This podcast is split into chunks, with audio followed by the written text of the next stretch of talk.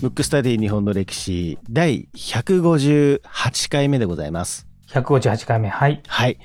ブックスタディ日本の歴史プレミアムがオープンししまして、はい。たくさんの方にね、ご加入いただいて非常にありがたいんで嬉すけしいども。ですね。うんはい。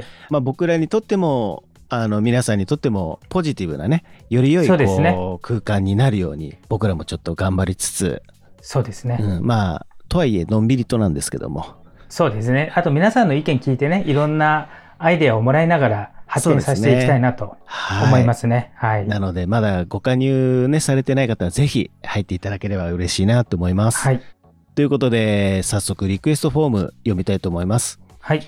ラジオネームモナモナさんモナモナさん。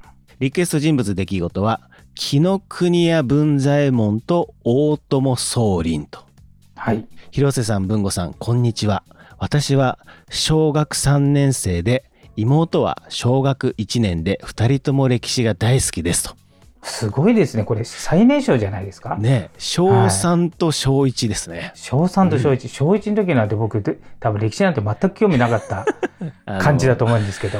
僕もですね、えーコロナでなかなか旅行は行けないけど去年は熊本城と唐津城と小倉城に行きました2人は桃鉄をしたことがありますかあります広瀬さんありますあります。もう好ありきまですすよよね大好きでした。うん大好き。僕もやってす。ました、はい。私はウィーの桃鉄が大好きです歴史人物が出てくるからです例えば平賀源内は讃岐の物件を独占したら出てくるキャラクターでいろんな発明品でプレイヤーを助けてくれたり岐阜は織田信長が出てきて他のプレイヤーのカードを叩き割ったりして強力で怖いですこれは本当強力 ですね。桃鉄でね、そんなカード叩き割られたら大変ですね。そうですよねはい。えーその中で私があまり知らないキャラクターもいますと。それが紀ノ国屋文左衛門と大友宗麟です。どちらでも良いのでお話を聞きたいですと。もう可愛すぎてね。可愛いですね本当に。あと、小3とね、小1で歴史が好きっていうのもちょっとびっくりしちゃって、はい。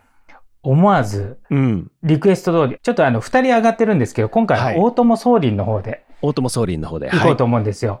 で、あのー他にもリクエストで、実は大友宗麟について話してくれっていう人がいたんで、ありましたね。はい、それもあって、あまあうん今回大友宗麟を選ぼうかなと思ってるんですけど、はい。じゃあ行きままあしょう恒か。例のうん。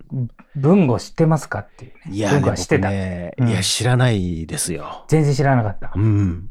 これね、別名、文豪の王って言われてるからね。あら、僕の王様なんですかそう、ね。文豪の王って言われて、 まあ文豪ってね、あの、今の大分県が、昔の国名が文豪という国名なんで、そこにいたから文豪の王なんだけれども、えっ、と、今日はね、ちょっと大友総理もそうなんだけれども、戦国時代の九州の動きもちょっとこう念頭に入れながらはい、はい。喋りたいなとうん思うんですけうど、ん。いいですね。はい。なんか戦国時代ってちょっと九州あんまりイメージなくないそうですね。どちらかというと、やっぱり今日というか、そうだそよね。この方がイメそージその辺、いうん印象が強いですよね。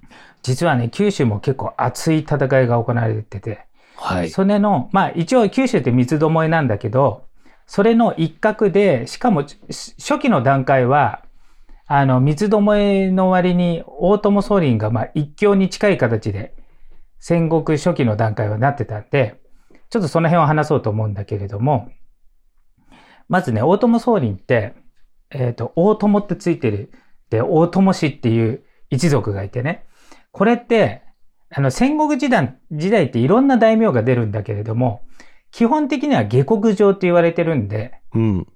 あの、その時に成り上がった人、今まではほとんど身分が低かったのに、成り上がるみたいな、そういう時代の中、大友氏っていうのはすごい名門なわけ。名家。はい。うん。鎌倉時代から続く名家で。なので、下克上でのし上がったんではなくて、そもそも、まあ、名門の家で。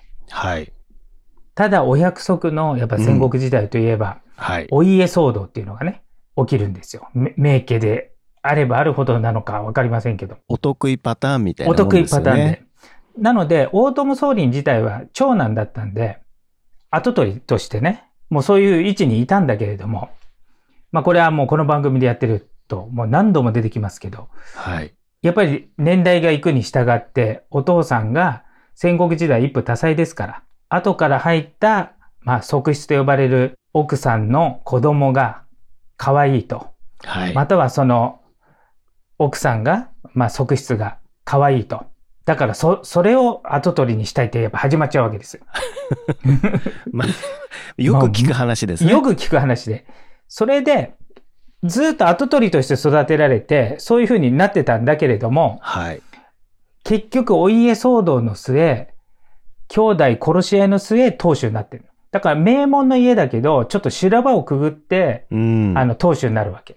で、えー結果的にお父さんと、その弟とお母さんですね、が亡くなってなると。で、当然、家臣団もね、その大友家の家臣団も両、両派に分かれて内部抗争ししてますから、はい。殺し合いの末成り立って、で、家臣も半分ぐらい、えー弟についた人は殺すというところでなってるんで、順風万般ではないんですけど、はい。大友家をこう、継ぐ、継ぐというか、なるわけですようん。うん。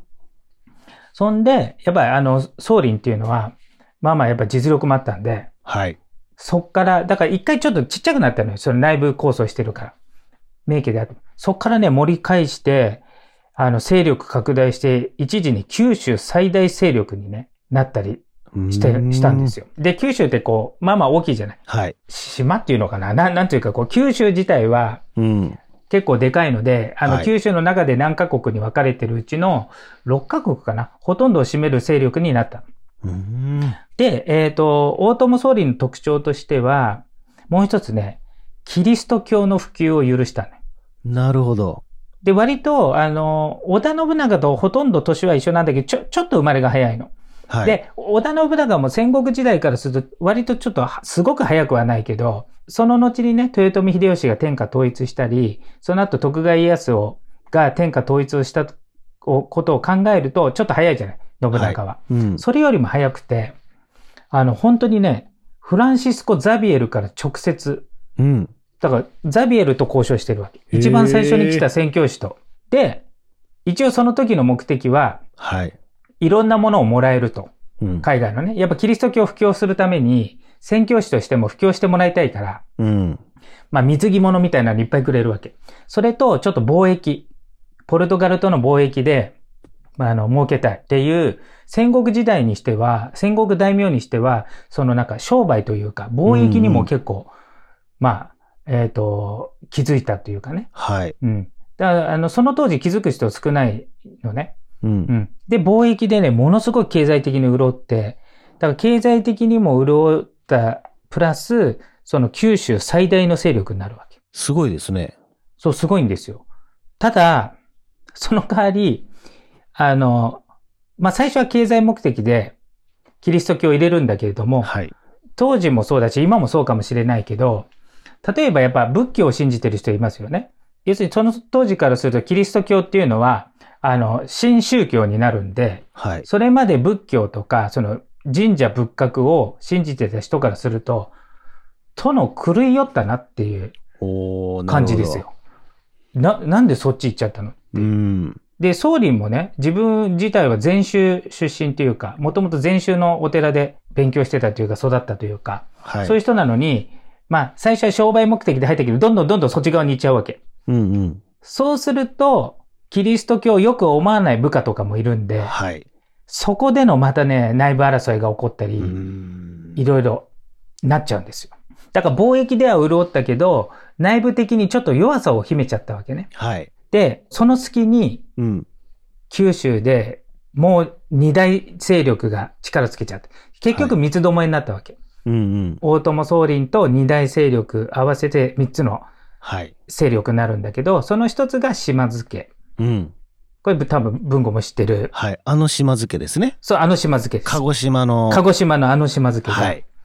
あの島津家も実は鎌倉時代からの名門なんですけど、それまでちょっょっとこうちっちゃかったわけ。と。うん。けど、ここでまたすごい優秀な人が、これちょっと後で話します。優秀な人。で、もう一つは、龍造寺っていう、おう名前聞いたことあるいやー、ないですねちょ。っと聞いたことはないかもしれない。で、龍造寺家っていうのは、これはね、これもちょっと後で話しますけど、はい。これも面白い。で、この三つどもえの戦いになるわけね。うん。で、えっ、と、この番組で、ちょっと何回か前に、うん。えー、立花宗茂っていう人やってるんですよ。やりましたね。はい。それのお父さん、えっ、と、養父、あの、えー養子に行ってるんで、むあの、宗茂は。うん。が、立花道節っていう、多分ね、その時も、この立花道節さんも、ちょっとどっかでやりたいんですよって多分ね、言ってたと思あ言ってたかもしれないですねう。う。ん。で、それがね、大友宗麟の右腕というか、この人がめちゃくちゃ強いの。この人が、えっ、と、ものすごい支えて大友宗麟。だから大友宗麟は、ちょ、ちょっとこう、なんかキリスト教の方に行き過ぎちゃって、はい。あの、家臣団でこう、揉め事があったりとか、一時勢力すごく強かったのに、だんだんだんだんちょっとおかしな方向に宗麟は行っちゃったんだけど、この立花道節がすごい活躍して、あの、その宗麟を支えたのね。はい。で、この立花道節って、この子供のね、宗茂の時やったんだけど、はい。このね、道節っていう名前がすちょっとすすごいっていうか、うん。えー道節っていうのは道に雪って書くわけ。これの由来、なんでこの名前にしたかっていう話なんだけど、はい。これね、あの、道に落ちた雪っていう意味なの。そのまんまね。そのまま。要するに、道節だから。はい。道に落ちた雪っていう意味で、どういう意味かわかるそのまんま、そのまましかイメージがつかない ですしかね、うん。あのね、道に落ちた雪は、消えるまで場所を離れないと。要するに、道に落ちた雪は動かないと。なるほど。だから武士も一度使えた主君には、はい。生涯使いなさいという、こういう考えなわけ。で、これっうん、て、今から見たら武士っぽいじゃん、それって。はい。けどね、当時下克上だからほとんどないの。で、この番組でも何回も言ってると思うんですけど、戦国時代までは、この時代までは、部下の方が、家臣の方が優秀な主人を選ぶって感じで、うん。あの、主人が無能だったら移るのが普通だったのに、はい。同説はそれ、そうじゃないと。うん。うん。一度使えた主君は絶対変えてはいけないっていう、江戸時代以降の、えー朱子学が入った武士道に近いことを戦国時代から言っちゃった義の人なわけ。うん。だからこの時代は例外なの。はすい。ごく。あ、何人かいるよ。もちろん何人かいるけれども、うん。ちょっと風潮としては珍しい感じで、ここの同説が宗麟をこうすごく助けたと。で、この同説っていうのは、その立花宗茂、ちょっとあの、聞いてほしいんですけど、その、何回か前でやってるんで。そうですね。えっ、と、第128回ですね。 128回目。はで、いこの、えっ、と、宗茂も相当すごいんですけど、この同説もすごい。ただ、九州だったから、うん皆さんの知名度がなくて、ないんですよ。はい。だから、大友宗麟とこの立花同説がセットみたいな感じで強くなったわけ。うん。で、話をちょっとこう九州全体にね、すると、えっ、と、一つが島津家、うん。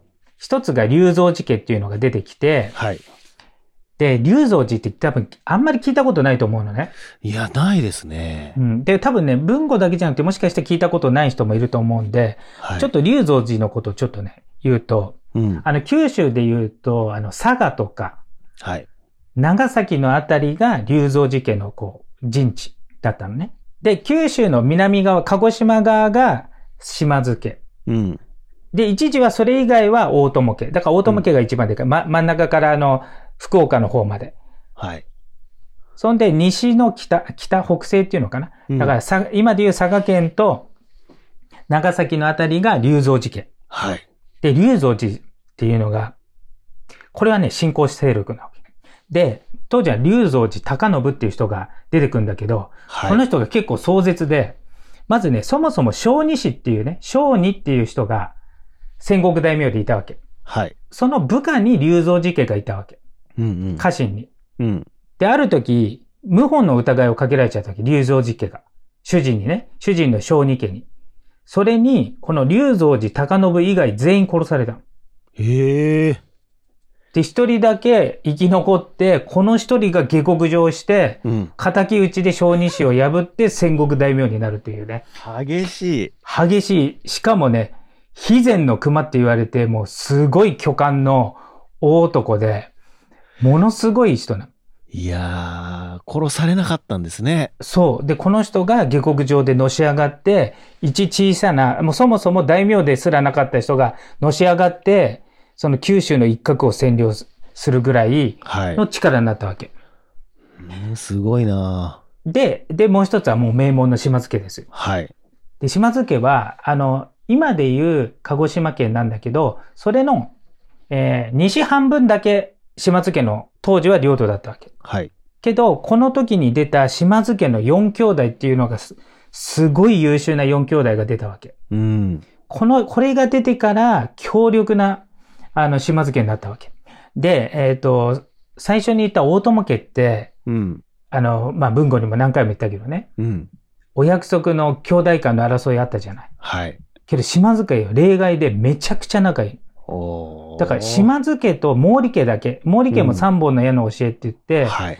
あの、3人がね、あの、すごく、あの仲良しで盛り立てて、うん。毛利家を守ったっていう話がありますけれども、はい。島津家4兄弟みんな仲良しで、しかもみんな優秀。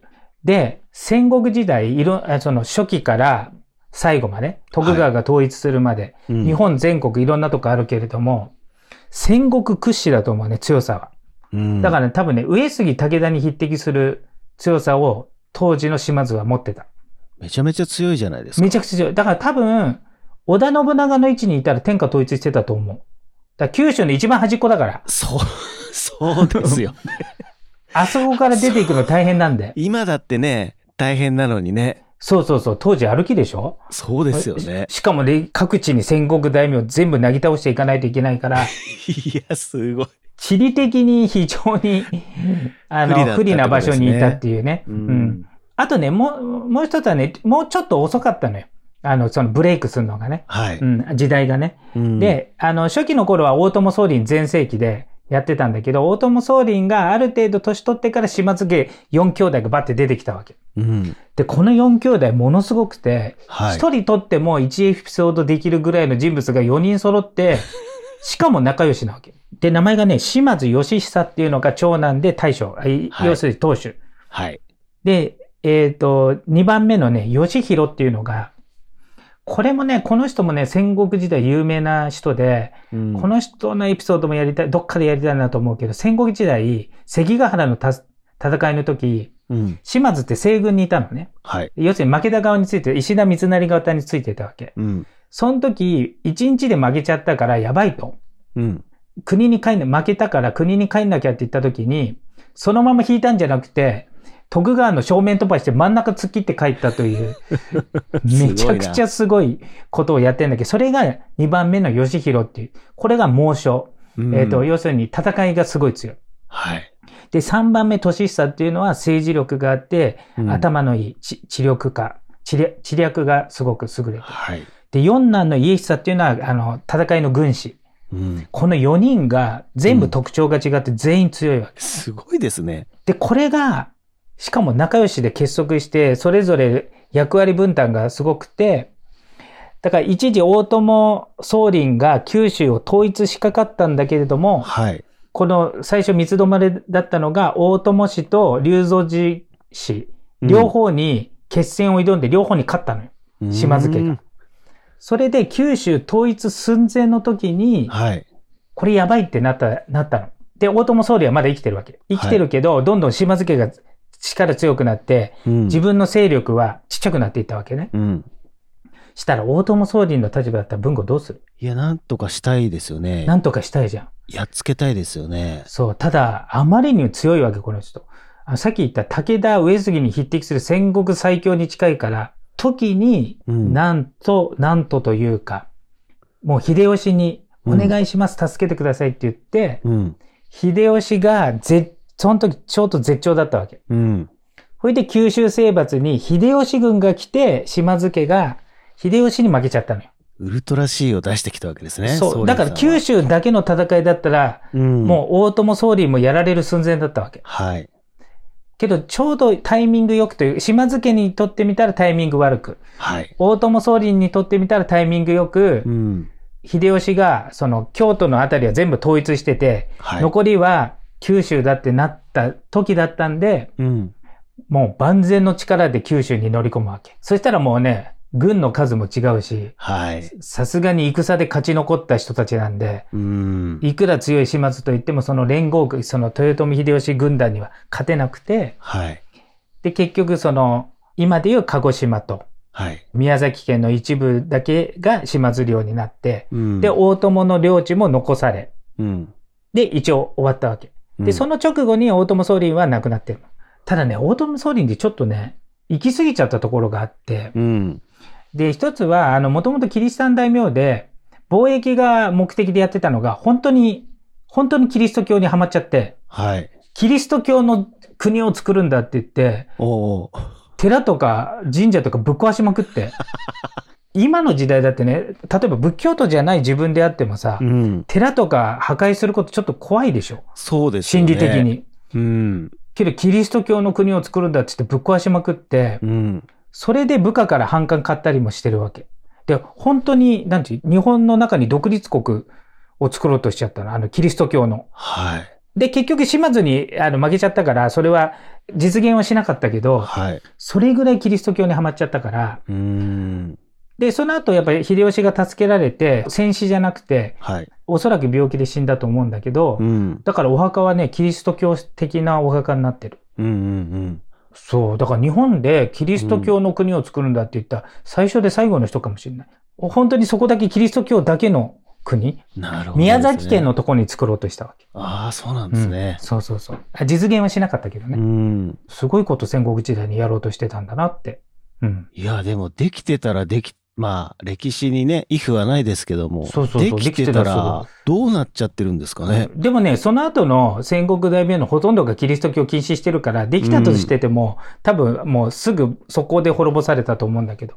うん。だからキリスト教を許した大名とか、自分がキリシタンになったら、キリシタン大名って名前があるぐらいだから、はい。何人もいるけど、キリスト教のつ国ご国を作ろうとしたのは、総輪ぐらいかもしれない。うーうんん。まあそんな人です。はい。ということで、はいえー今回のテーマは、大友宗林でした。むくむくラジオだべむくむくラジオだべむくむくラジオだべ